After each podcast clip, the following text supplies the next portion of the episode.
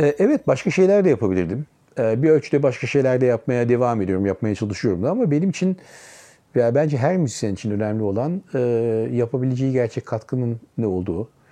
Özellikle doğduğu, büyüdüğü, yaşadığı şehir, şehrin manevi hayatına, akıl sağlığına bir katkıda bulunabilecekse veya ülkenin onu yapması seçeneklerden biri. Sadece ben ben ben deyip kendi kariyerimi her şeyi kendine yontan, yontan meslektaşımız da çok. E, veya tamamen bence bencil bir şekilde kendi kariyerimle uğraşabilirdim. E, fakat her müzisyen bence kendini faydalı hissettiği ve e, günün veya yılın veya turnenin sonunda ya ben iyi bir şey yaptım galiba dediği bir şeyler vardır. Benim için kesinlikle bu gençlik orkestrası. Çünkü birilerinin hayatına dokunuyorsam, biraz e, kalıplaşmış düşüncelerinin farklılaşmasına bir katkı sağlıyorsam e, bu benim için müzisyen olarak misyonumu yerine getirdiğimi hissettiği olay.